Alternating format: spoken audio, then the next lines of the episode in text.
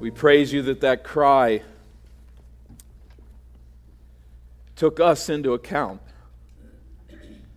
That he did that in the place of sinners, in the place of his people. And we rejoice in the finished work of our Savior, praying that we would understand it better as we look to the Word today and asking again for those who know not Christ. Draw to yourself those who need Him as Savior. Lord, we all do. And we pray that you draw us as your people to understand your truth and that the church would continue to rejoice in the finished work of Christ, in whose name we pray. Amen. Please be seated. make your way to Hebrews, the end of chapter 2, Hebrews 2. We've probably all heard that common sarcastic rebuke when one person asks too much of another person. Well, I'm not God, you know. The sarcasm works because it's based on an obvious conclusion. We are not God.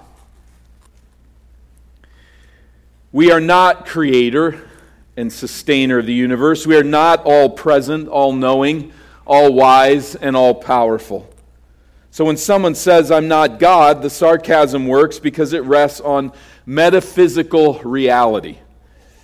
The discipline of metaphysics includes investigation of the nature of being. Simply said, what is something?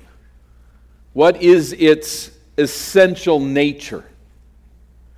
We need no philosophy degree to draw the metaphysical conclusion that God and man have distinct natures.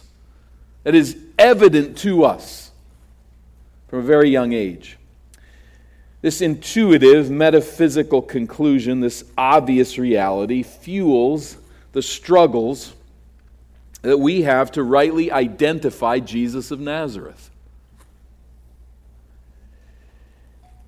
The Bible t- troubles our intuitive belief that God and man have distinct natures and that these natures do not mix. You cannot mix the nature of a rock and a horse or the nature of anger with a jelly bean. And the distinctions between God and man are even greater than these. So when we encounter texts that seem to apply both natures to Jesus, the nature of God and the nature of man. Many theologians through the centuries have tried to help God out by explaining around the supposed contradiction. Some sidestep texts that ascribe a divine nature to Jesus, insisting that he was only a man, he had only a human nature. Others claim that Christ's body was not actually real, it just looked real. He was like a phantom. Others have insisted through the years that Jesus was actually two separate persons. There was a divine person, and there was a human person that stood out in front, and they were both actually there all the time. One a divine person, one a human person. Others propose that Jesus' nature is a little different from that of the Father, since Jesus was a created God I think, a contradiction in terms right away, but a created God. Such people may knock at your door someday. Yet others argue that Jesus had a human body, but was given a divine mind. So he's kind of a split being, partly God, partly man. It just keeps going. Others claim that Jesus surrendered his deity to become man shedding the divine nature like a coat, I guess temporarily. All of these schemes are proposed in order to save the Bible from itself. This just cannot be reality. And so we'll come up with an idea that makes the Bible work. We devise a way to sort of fix the riddle and we supply that to those who will follow and hear. And there's many of these schemes, many of these schemes that Christians have embraced. Those who claim to follow Christ have embraced these ideas to try to fix what the Bible says. These schemes are devised in the brains of men to make sense of matters, but scriptures claim that God's thoughts are not our thoughts, does not mean that God is illogical or irrational. But scriptures claim that God's thoughts are not our thoughts, does mean that he does not need our help. He doesn't need a scheme from man to fix what he has revealed about the Son. What we need to do is submit to what God reveals in His Word, even when it fairly explodes our minds to do so. And so that brings us back today, yet again, to the question who is Jesus Christ? Chapter 1 trumpets the truth that Jesus is God, very God. He's presented in chapter 1 of Hebrews as the creator, sustainer, and reigning king of the universe as the only begotten eternal Son who does everything that the Father does. By nature, Jesus is God. We would draw no other conclusion from chapter 1 if we just read it, if we take it as, it's, as it is. Then we come to chapter 2, which stresses Jesus' solidarity with his people a solidarity displayed when Christ became lower than the angels. That solves probably half of those schemes of explaining who Jesus is right there.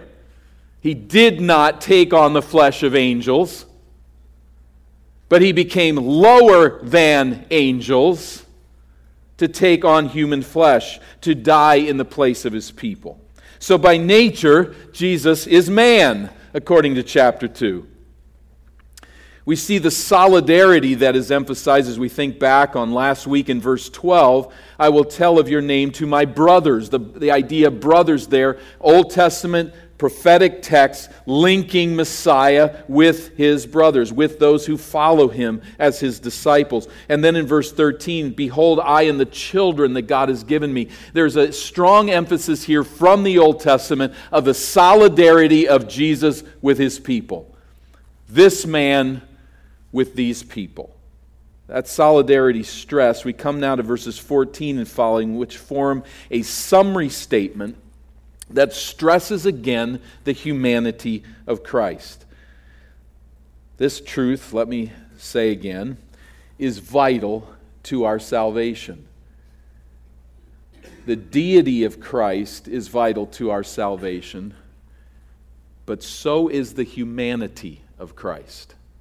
It is vital. It is an essential piece of it. And we look at that doctrine here again today. First of all, noting in the broad perspective, I'm thinking here the global sense or the cosmic sense, a broad conversation. Jesus became a man in order to deliver his people from death. Why this eternal Son, who is God, very God, chapter 1, became a man? It is for this reason in order to deliver his people from death. Notice verse 14. Since therefore the children share in flesh and blood, he himself likewise partook of the same things. Since therefore is just providing now a summation of chapter 2. This is kind of a almost a poetic way of saying something that's very simple. It's a little bit confusing. The author is very capable as a writer, and he's saying this in a, in a somewhat poetic way. Let's just, just take that verse by itself and break it down a bit. Since therefore the children, who are the children? These are the people referred to there in verse 13, the solidarity of Jesus with his people. Since his people share flesh and blood, that is, people have flesh and blood, they're people. He himself partook of the same things. He himself partook of flesh and blood. So the people he came to save, human beings, necessitated that he would take on flesh to save them. That's a simple idea here. The statement is very specific. And we do not need to help God out by saying Jesus only looked like a man. It is said poetically here, it is said with some flowery language, but it says that Jesus shared in flesh and blood. Or literally, blood and flesh, but we take it in that way as a figure of speech. In flesh and blood, he took on humanity. Now, why did he do it? Verse 14, you notice the word that in the middle in the ESV translation. Since he came to save people, flesh and blood, he then took on flesh and blood. And why did he do it? That through death he might destroy the one who has the power of death, that is the devil.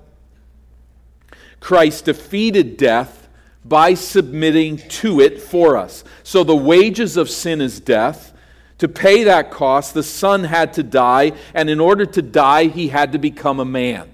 That's the logic here of the incarnation.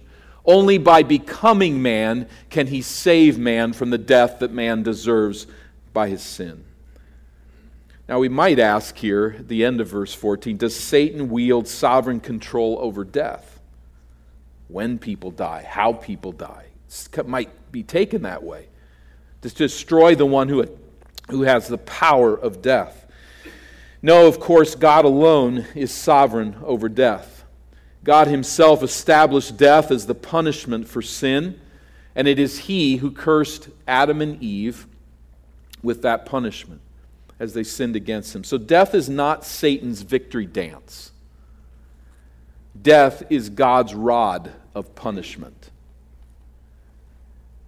But Satan does have power over death in the sense that he lures people into it. Maybe we could say he lures people over the precipice of death in their beliefs, their attitudes, their goals, their actions, in matters of money and relationships and sex and chemical abuse and goals and ambitions and self love and the like. Satan just says, Come this way in the dark. Come this way, you blind person. Come, follow me, follow me, and leads them right over the cliff of death. That's the sense in which Satan wields death. He incites people to live as they please. This is what he wants us to do. Do what you want to do. And the end result is spiritual death, which culminates in physical death and ultimately in God's final judgment of sinners. But what we learn here, the glorious truth, is that Jesus walks into Satan's lair he suffers the penalty of sin by dying in the stead of sinners, and he rises again in victory. He took on flesh, verse 14, that through death, that by laying down his physical life, he might destroy Satan, who has the power of death. Now, the word destroy here means render inoperative, not evaporate, as if he's gone. Uh, but destroy in the sense of death still prevailing over us physically, but now the war is won. Christ is victor.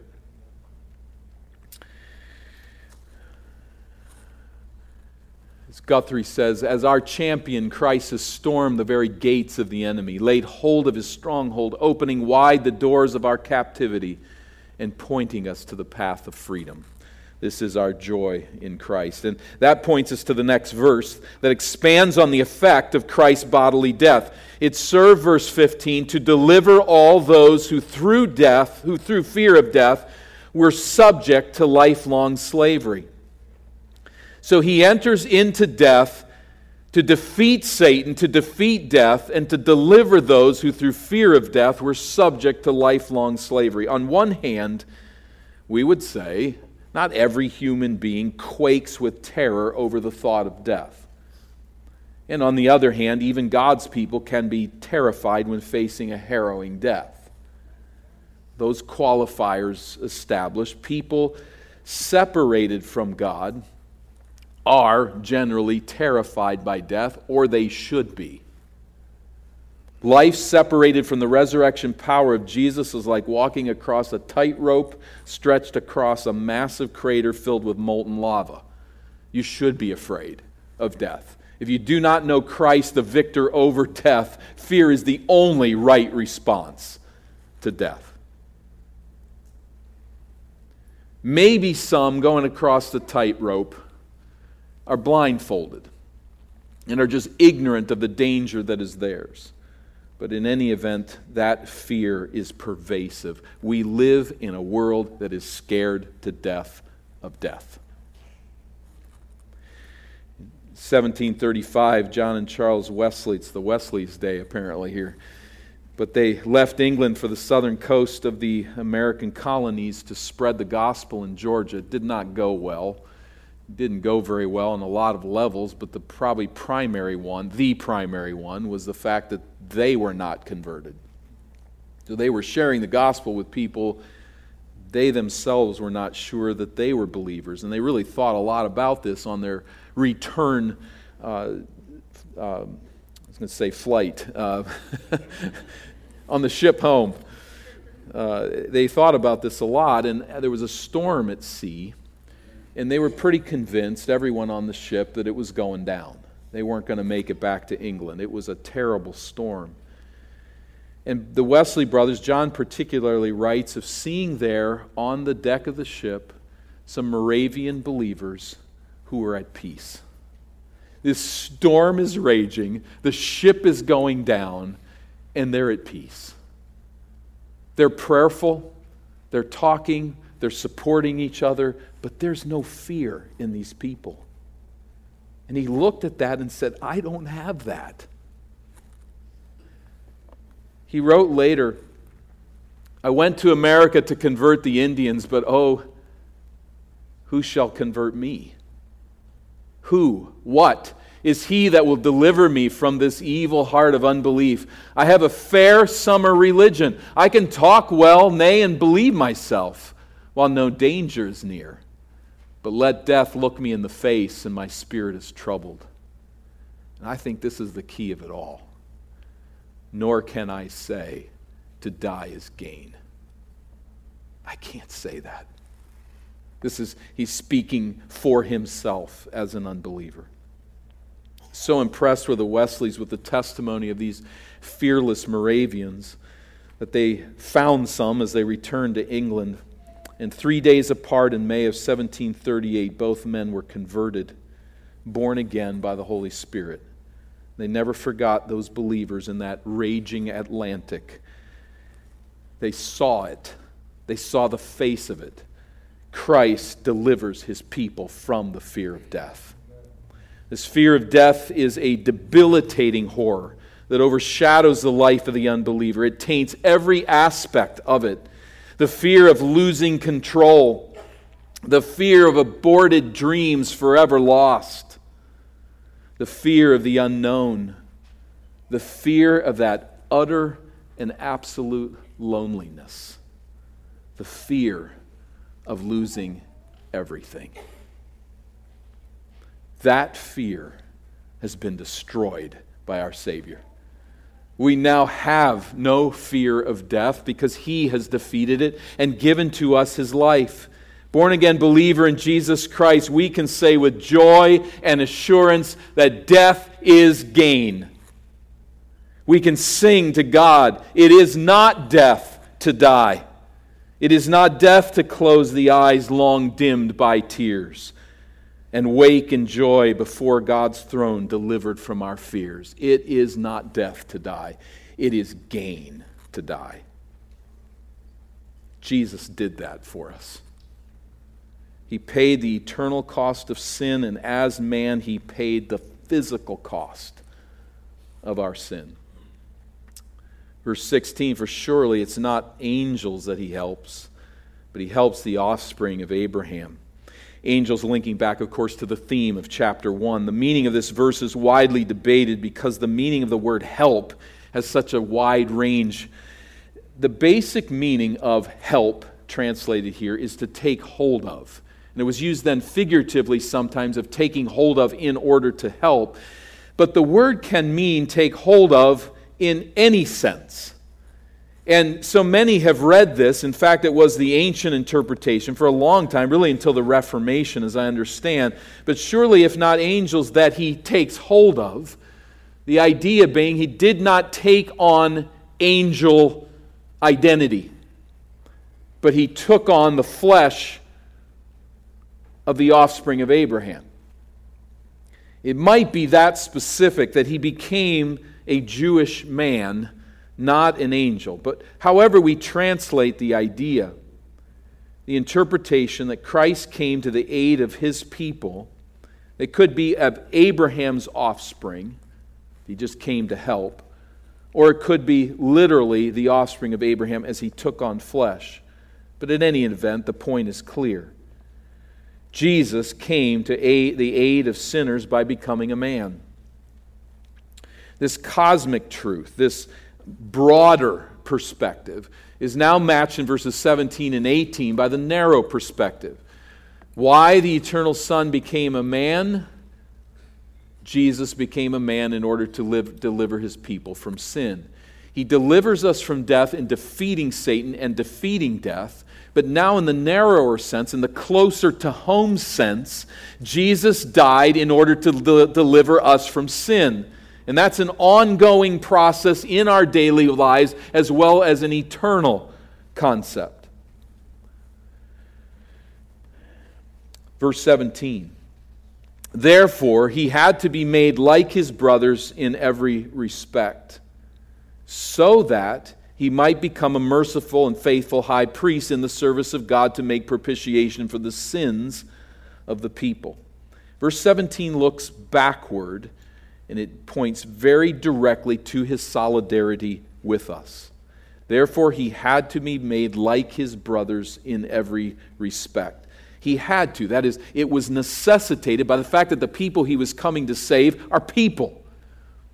They are under the judgment of God to pay physically for their sin with eternal death.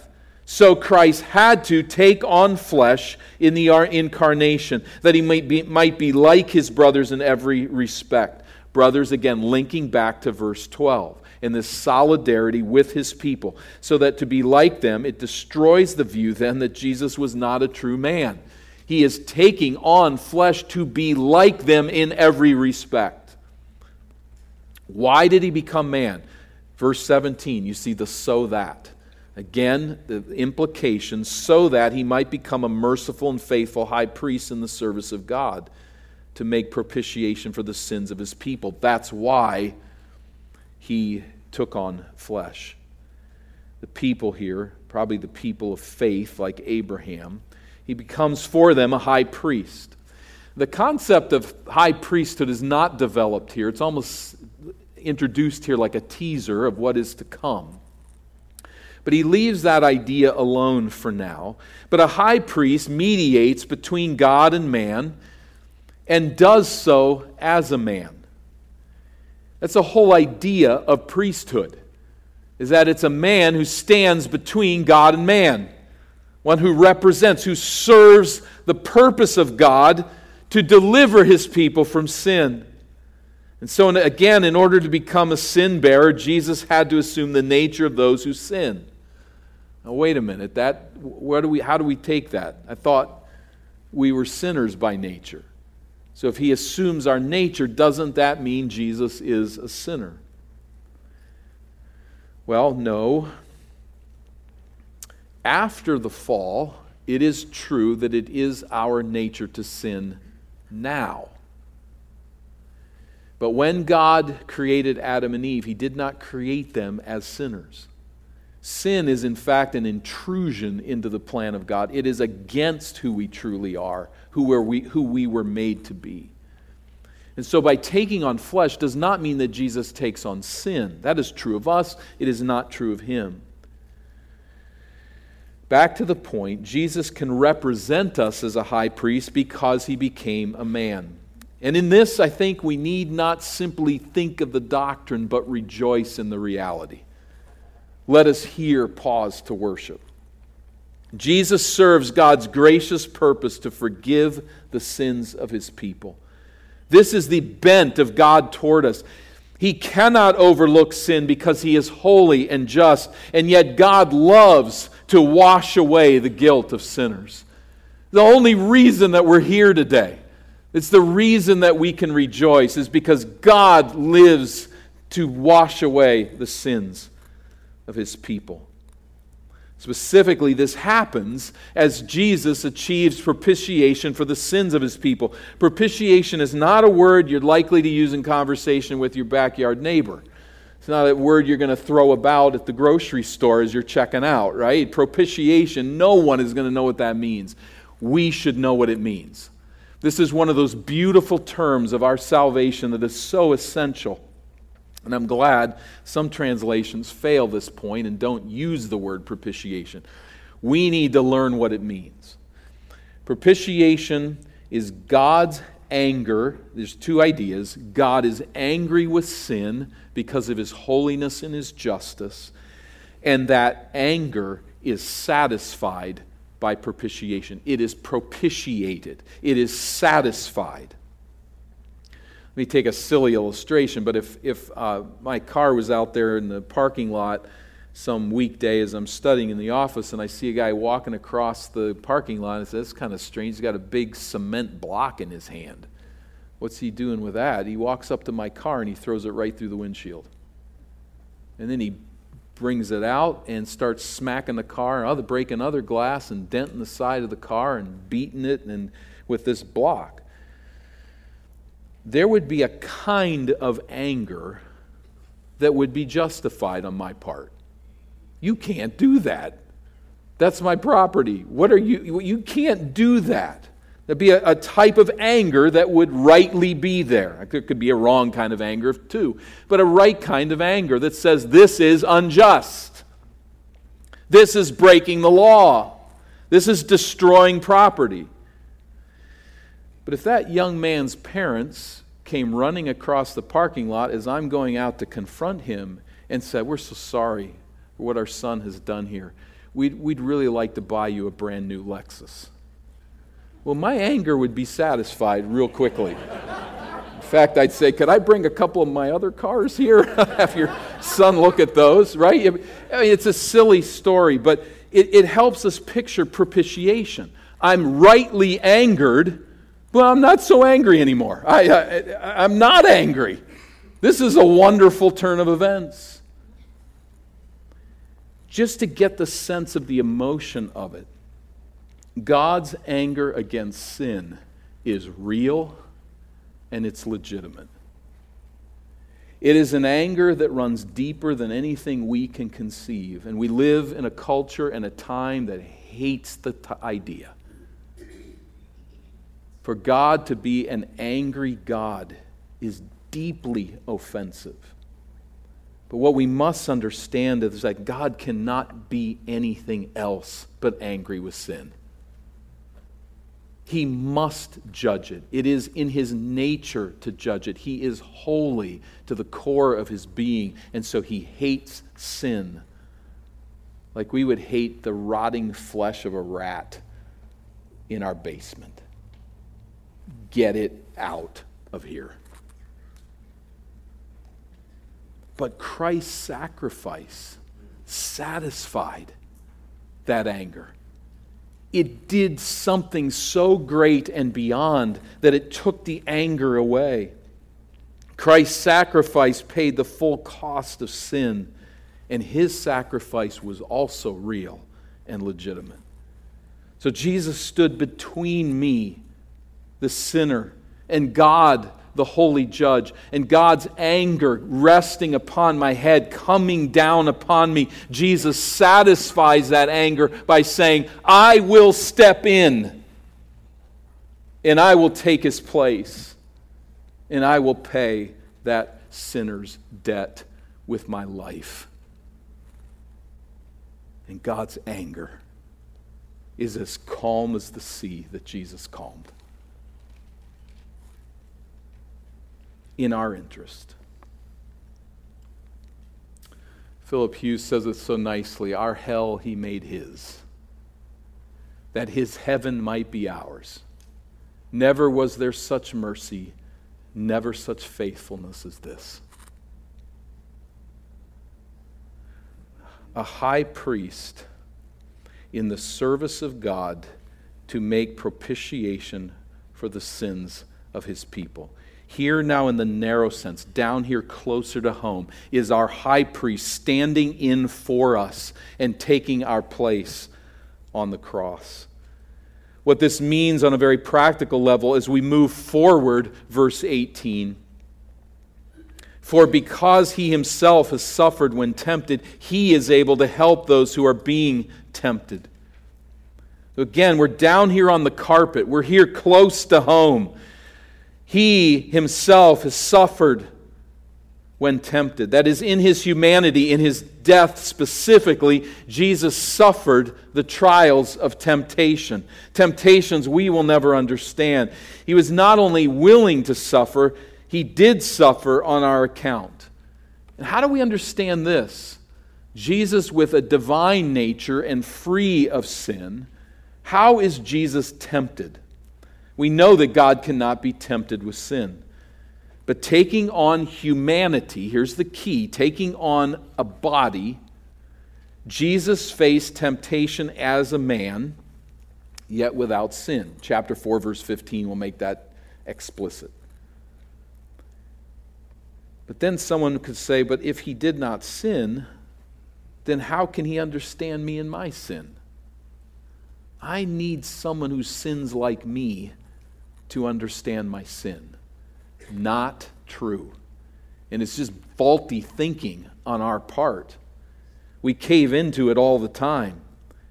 But by not sinning, Jesus faced the full force of sin. We cave into our besetting sins well before they hit their ultimate depths. Jesus drained every temptation to the bitter end. And so he's not less qualified to come to us an understanding way in our sin, he's more qualified.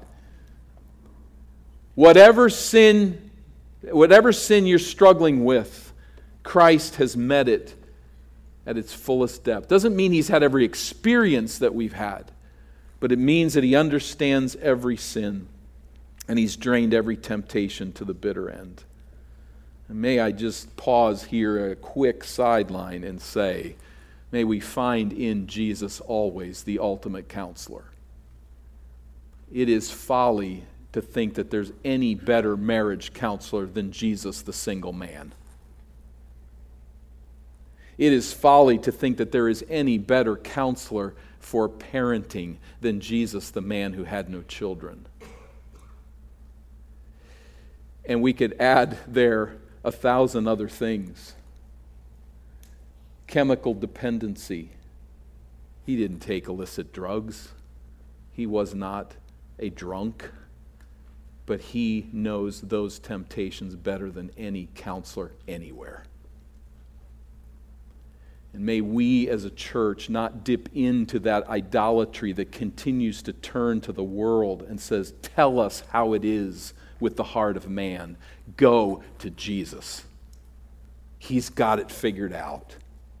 He drained every temptation. He's able then to help those who are being tempted. He is. He is able. He is sufficient. He is capable to help us know how to deal with the temptations that we face, with the suffering that we enter into in this life. How does the risen Christ help us in our suffering and our temptations? First of all, by propitiation.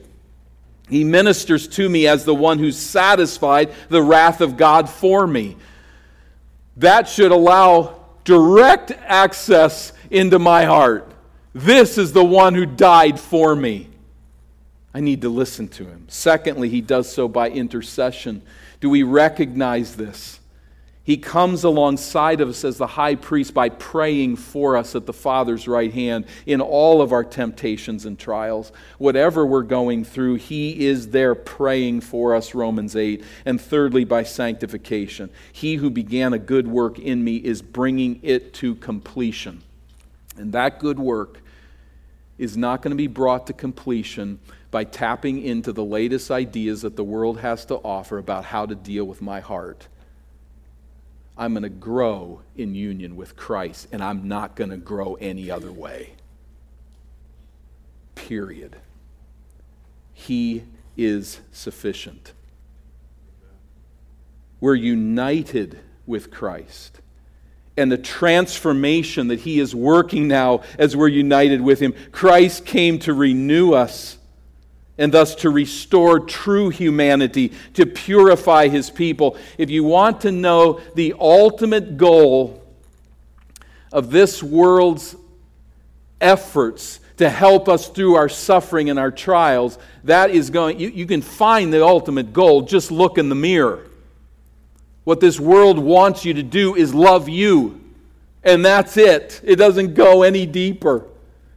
But in union with Jesus Christ, as we come to understand what He has done to save us from our sin and is doing to sanctify us and to bring to completion the work that He's begun, it's not me in the mirror, it's His image that I see. And as I'm moving toward that, He grows us and sanctifies us. So, believer, in what ways are you battling with sin? Where are you struggling with suffering and trial? What is your besetting sin or list of them? Is it worry? Is it fear? Greed? Pride? Selfishness?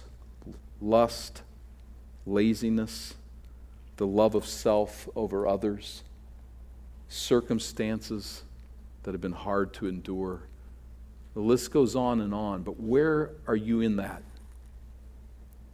I ask you then directly are you battling sin in active dependence upon the help of Christ? Not talking about the theoretical help that we kind of know is there. Are you leaning actively on Jesus Christ day by day?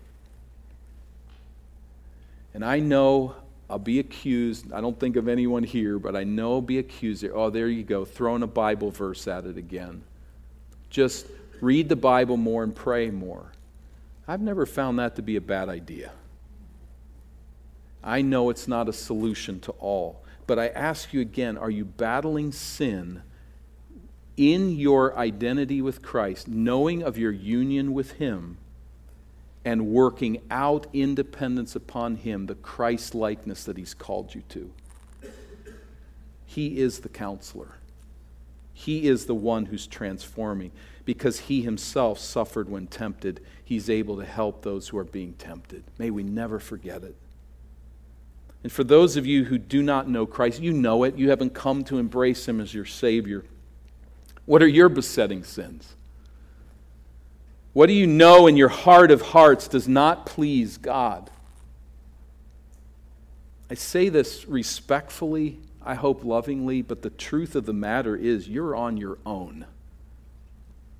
You're on your own to deal with suffering. You're on your own to do what you think is best. It's not really working and it's not going to work. Eventually, your world will cave in on you. I've said, I say it because I've watched it happen so many times. When you rely upon the world's answers to fall in love with yourself eventually, that crashes one day. When it does, know that there's a Savior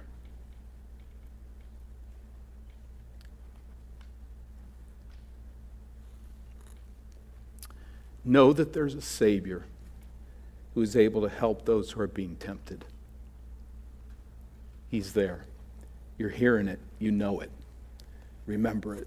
And I would say, don't get there. Come today. Today is the day of salvation.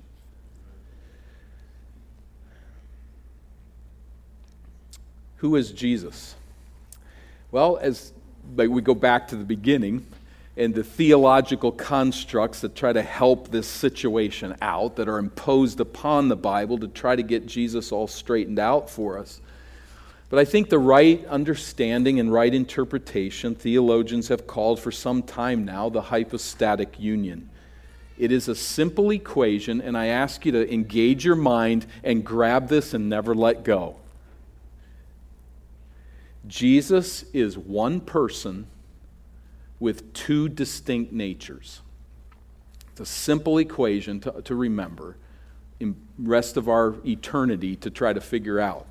Jesus is one person. You don't need to think there were two Jesuses, and you just, you know, sometimes you can see one, and sometimes there was one person. The one who took on flesh, Jesus, with two distinct natures. Those natures don't mix together, they don't compromise one another. They are whole and complete, they're not partial. He has a divine nature that everything that God is, Jesus is. He has a human nature. Everything good that man is, Jesus is. One person, two natures, a formula that emerges from and synchronizes with the text of Scripture. We don't need to help Jesus out. We don't need to help the Bible out and, and help God not contradict himself. If we just take Hebrews 1 and 2, just in this sample piece, and we take it at face value, this is where it leads one person, two natures. The Council of Chalcedon said this well. This is a paraphrase. I don't know be NIV, today's living, I don't know. But it's, it's not, you're going to find exactly these words, but I've tried to, to beg and borrow and fix it up just a little. But it says this Truly God, he, Jesus is truly God and truly man. Of one substance with the Father as regards his Godhead, and at the same time of one substance with us as regards his humanity like us in all respects except for sin 415 recognized in two natures here it is so one person in two natures without confusion without change without division without separation. The difference between the natures being in no way annulled by the union you had a, a, little tricky language there in the Belgic Confession today, but you could have taken that as the two natures merged into one. That's not what the Belgic Confession is saying, and we have a translation issue there too. But notice it here the difference between the natures being in no way annulled by the union. They are truly there in the one person, but neither one is minimized by that union but rather the characteristics of each nature being preserved and coming together to form one person and one subsistent being. He is not parted or separated into two persons, but is one and the same Son and Lord Jesus Christ.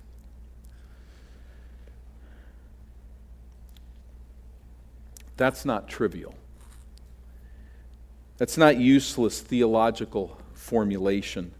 That is the real Jesus. He is bigger than we comprehend, He is nearer than our experience. He is bigger than we comprehend, His divine nature. He is nearer than our experience, His human nature.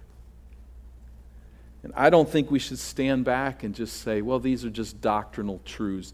This is your God, believer. I think we stand in awe and say, wow, amazing. Let us leave this place then rejoicing that we have a great high priest who is uniquely equipped to help us in our struggles with sin, who indeed has paid the penalty and is purifying us from all of our ungodliness. He is God, He is man, and He is merciful and faithful. Eden Baptist Church, let us come to Christ, our glorious Savior. We'll never always get this, we'll never come to full understanding, but we can come to Him in awe, for this is who He is the God man standing between and providing redemption through His blood. Let us worship. Lord, we know we stand on holy ground. We recognize we cannot comprehend the depths of your wonder. I pray that it would not ever cross our minds again any thought that we can reduce what the scriptures have said in order to make them make sense to us in our mind as we dictate terms to you and how you need to have done it. But I pray that there would be the grace that is poured out upon this assembly to stand now in awe, in silence, and to say that you alone are God. No greater scheme could be devised, for no greater scheme is possible, and it is utterly essential we pause here to rejoice in who you are. and to lift you up. For those who know not Christ, continue to draw them to the light that they can't see. We pray that you take away the blindness and allow them to recognize, first of all, the danger of destruction before your throne as they stand in their own righteousness. And I pray that you'd bring them to trust in Christ crucified and risen. But as, as we have done that, may we rejoice before your presence in the name of our Savior, the God man, our mediator, Jesus Christ. Amen.